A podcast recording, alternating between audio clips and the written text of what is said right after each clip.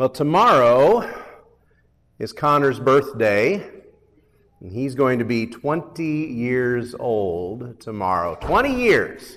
Uh, twenty years of a learning experience, twenty years of joys, twenty years of sorrows, but honestly, a, a lot more joys. twenty years of advocating for our kid, making sure that he gets what's coming to him, right? In a good way, right? Making sure that he gets what he needs, his needs are met. twenty years of making sure that he's understood, and twenty years of being blown away by how much he understands of us.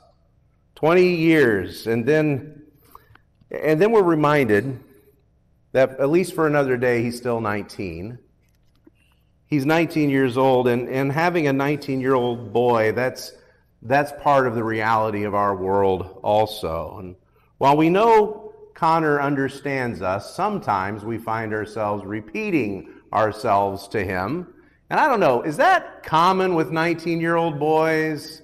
That you does that did that happen with any of your teenage kids that you have to repeat yourself with them? Eh, get a few nods of recognition. Yeah, sometimes you have to repeat yourself with a teenager. You have to say over and over again things like "sit down." I said that two or three times while I was sitting there. Sit down, sit down, and then at home it's put your no. Don't leave your shoes there. You put your shoes where they belong. Hang your jacket up. Not don't throw it on the floor. You hang your jacket up. And over and over again, we say these things, and it's hard to, defi- to divide the autism from the pure human nature, but I think there's an awful lot of that that's just human nature. Human nature shows us that we don't always listen, do we? We don't always pay attention, and sometimes we have to be told things over and over again. Now, God, our Creator, seems to be very aware of this. If you read through your Bible, you'll find a bunch of people who do nothing but make the same mistakes over and over again. A generation arises, they do wickedness in the sight of the Lord, they're punished, they repent, and another generation rises up and they say, boy, those guys were idiots, we're never going to do that stuff. And then they do the exact same stuff over and over again. God must feel sometimes like I feel with Connor, saying, pick up your jacket, put your shoes where your shoes belong, over and over again. And in the meantime, God is looking at us and he's saying, would you just love one another? Would you, would you just love one another? So what's it say about us? What's it say about, you know, communication experts say that if you want to be understood, if you want people to remember what you have to say, you have to say it at least three three different times. You have to say it at least three times. Three times if you want people to understand what you're saying. So what does it say about us that a hundred times in the New Testament there is some version of God telling us, love one another? We call them the one another's. That's what we're going to call them, by the way, the, the one another's that you find in your Bible. They are all over the New Testament. There are one another's that come from the mouth of Jesus himself, and then there are one another's that come from the pens of the Apostle Peter, the pen of the Apostle John. We've had one another's from Jesus' brother James. We got a bunch of one another's from the Apostle Paul. one hundred statements all through the New Testament that say one another, what we are to do for one another. Pick up your jacket, put away your shoes, forgive one another. Bear one another's burdens, be kind to one another, serve one another. And when we begin to look closely, we see one another's all over the Bible. And I don't think it's any stretch to say every time we encounter a one another in the Bible, one of those commands that says one another, every one another we encountered in the Bible is another version of love one another. And over the summer, we made our way through images in the Bible that told us who we are together, what it looks like to be a church. This is us, we said. Some of those images were a little abstract for us in our twenty-first century world. It's kind of hard for us right here, for most of us, to imagine what a shepherd and his sheep look like. We don't really understand that very well. We may not understand what it looks like to be the temple of God because we don't really do temples the way they used to. And the idea of kingdom right here in the United States, that just doesn't sit right with us. So we may not understand kingdom all that well. And while those images were helpful, nothing beats a good old direct statement. And we have a hundred of them. in our Bibles, a hundred one another's. So we're going to spend this month looking through a few of them. We're going to return a little bit later in a few more months. We'll come back to the one another's again. In the meantime, there is a handout on that table in the back underneath the bulletin board. There's a handout listing all the one another's in the Bible if you'd like to familiarize yourself a little bit more with them. But today we're going to be in Romans chapter twelve, nineteen through thirteen, where we find, or excuse me, nine through thirteen, where we find two one another's. Romans twelve. If you're following along in that blue Bible in front of you, Kansas people, this is just for you. The page number is nine forty-eight. Uh, that ought to sound very familiar if you're a Kansas person. We're going to represent nine forty-eight today. Romans twelve, beginning in verse nine. Paul is starting to wrap up his letter to the Romans here, and he's offering some rapid-fire encouragements and little commands and little actions. Do this, do this, he tells them. Verse nine, he starts off with, love must be genuine. Let love be genuine. Your Bible might actually say, love must be sincere. It's something like that. Paul's original wording is much simpler. There's no verbs in that sentence. No verbs at all. Paul simply says, the love, genuine. It's almost a Tarzan. Tarzan, you Jane, the love, genuine. Uh, it's very, very simple, almost guttural the way he does it. It's as if he's saying, this is what love is. Now pay attention because I'm going to define what genuine love looks like. Let love be genuine. Abhor what is evil. Hold fast to what is good. Love one another with brotherly affection. Outdo one another in showing honor.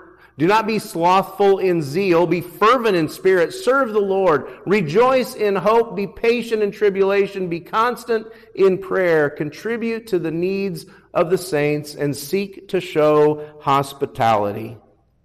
You'll notice there are two one another's in this very short passage in verse ten.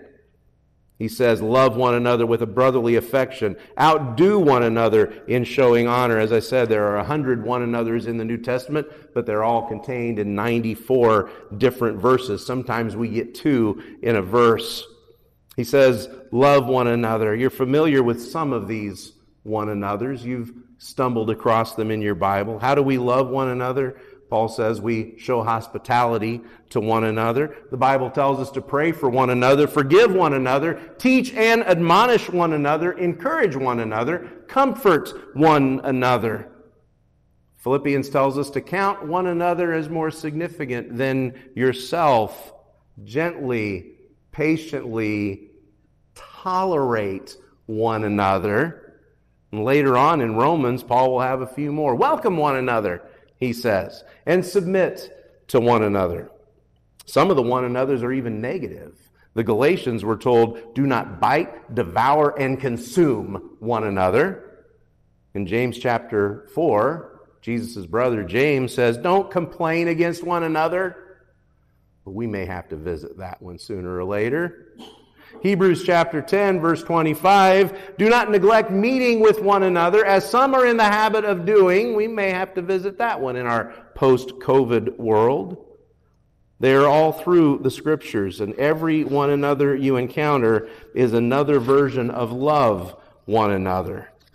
And here, before Paul can even say, love one another, he has to remind us, love must be genuine. And I think we all need these one another's because we don't do well unless we define what love looks like. We don't do well unless we define what it looks like. My friend Brian Lowry puts it this way. He says, he says, we love to declare, but we loathe to define. We love to tell people what we're supposed to do, but then we don't do a good job of defining what it looks like. And so we will declare, love your neighbor. And then we say, well, it, anybody is really your neighbor. You know, everybody's got a need. That's that's your neighbor. And then when our actual neighbor, the person who lives next door to us, gets themselves in trouble, we sit and wonder, well, am I supposed to do something about that? Whose whose responsibility is that? Because we we love to declare, but we loathe to define. We declare, but we don't define. And without defining, we don't do. So how, how do we love our neighbor? How do we love one another? Well, it looks like all these other one another's. You'll find one another's all over the New Testament, but I think the greatest con- the greatest concentration are in the works of the Apostle John. It's in John's gospel. Uh, it's in, in his, they're in his letters, but it's in his gospel that we hear the one another from Jesus himself. John chapter thirteen, verses thirty-four and thirty-five, Jesus says, "A new commandment I give to you, that you love one another. Just as I have loved you, you also are to love one another.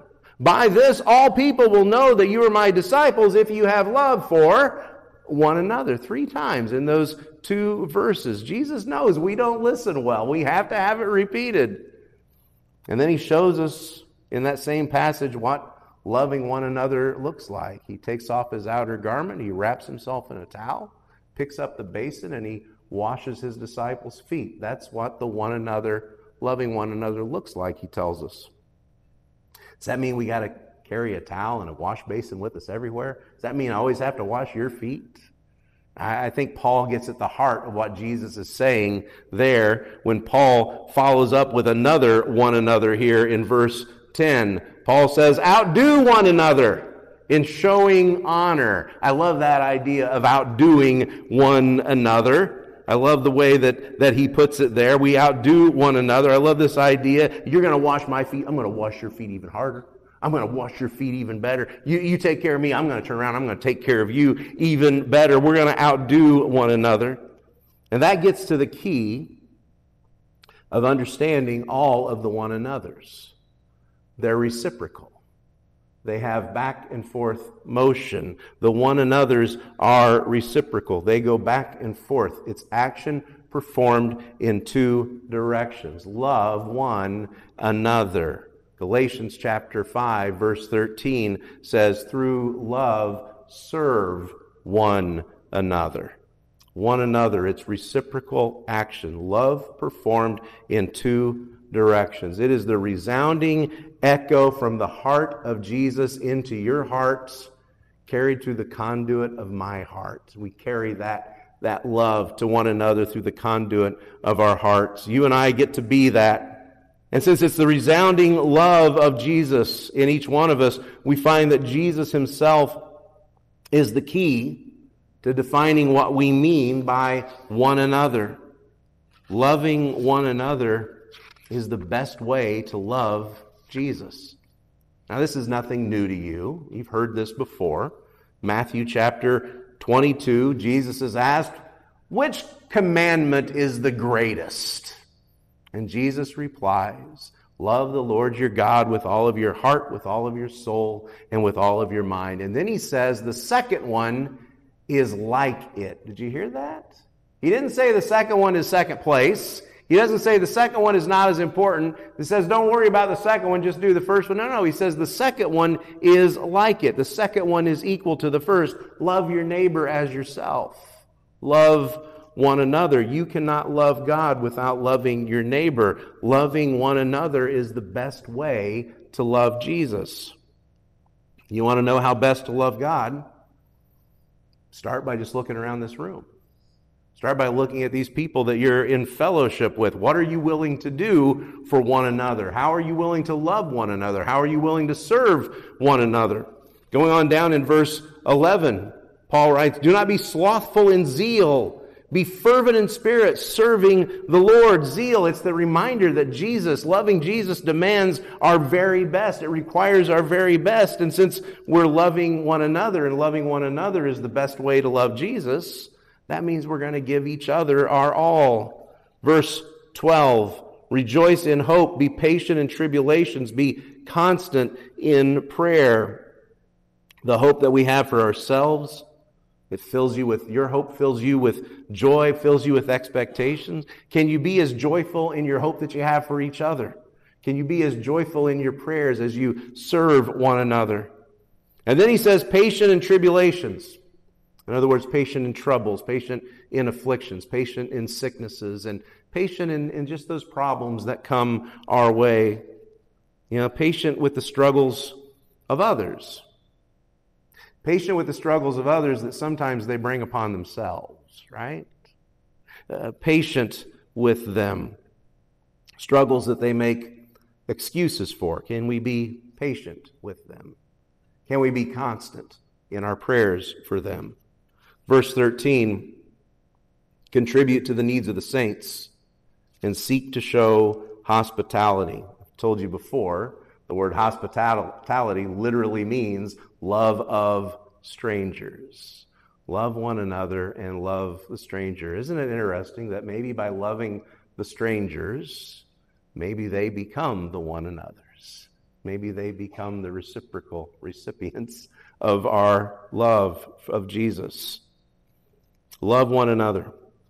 And I'll tell you, look around the room, because these are the people that you and I get to one another with. These are our one another's. Last week, after my sermon, I had so many people come up. Got a lot of hugs and a lot of a lot of people just coming up to share with me.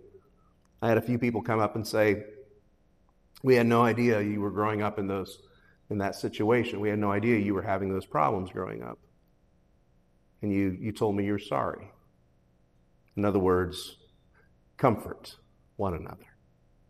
And then I had other people this week who contacted me. I had text messages, I had emails, I had phone calls, I had visits with people who, who said, you know, you may not have known, but we were going through problems at our house too. And I didn't know you back then, but here's what I was going through. And so we got to bear one another's burdens when I shared my own burdens last week. And it occurs to me, if we don't, if we don't one another each other, chances are we won't one another anyone. If we don't do one another's for each other, we will never one another with anyone. You are not going to find the perfect church for you to go one another with. I can finally one another with these people. You will not find the perfect mate that you can one another with. You definitely won't find the perfect kids that you can one another with. One anothering requires admitting that we are broken people, we are incomplete, and we need one another, and all the things that we do for one another. We find we're not just loving one another, but we are loving Jesus. Love one another. That was Jesus' command. John chapter thirteen, verses thirty-four and thirty-five. He states it three times, love one another. And then John writes his letters. First John chapter three, verse eleven. The apostle writes, this is the message that you have heard from the beginning, that we should love one another. First John chapter four, verse seven, beloved, love one another. Let us love one another, for love is from God, and everyone who loves is born of God and is known of God. Verse eleven, beloved, if God so loved us, we ought to love one another. And in that tiny little letter, Second John, verse five, this is the command we have heard from the beginning, love one another. John, the apostle. John, chosen by Jesus himself. John, who calls himself the beloved because he doesn't want his name attached to the things that he does and things that he writes. John, the who traveled with Jesus. John, who with his brother James asked Jesus, can we call fire down from heaven and consume our enemies? John and James, the sons of thunder. John, the only one of the twelve who was present at the cross. John, the first one who was present at the empty tomb. He outran Peter and got there first. John, whose own brother James was the first to be beheaded for his faith in Jesus.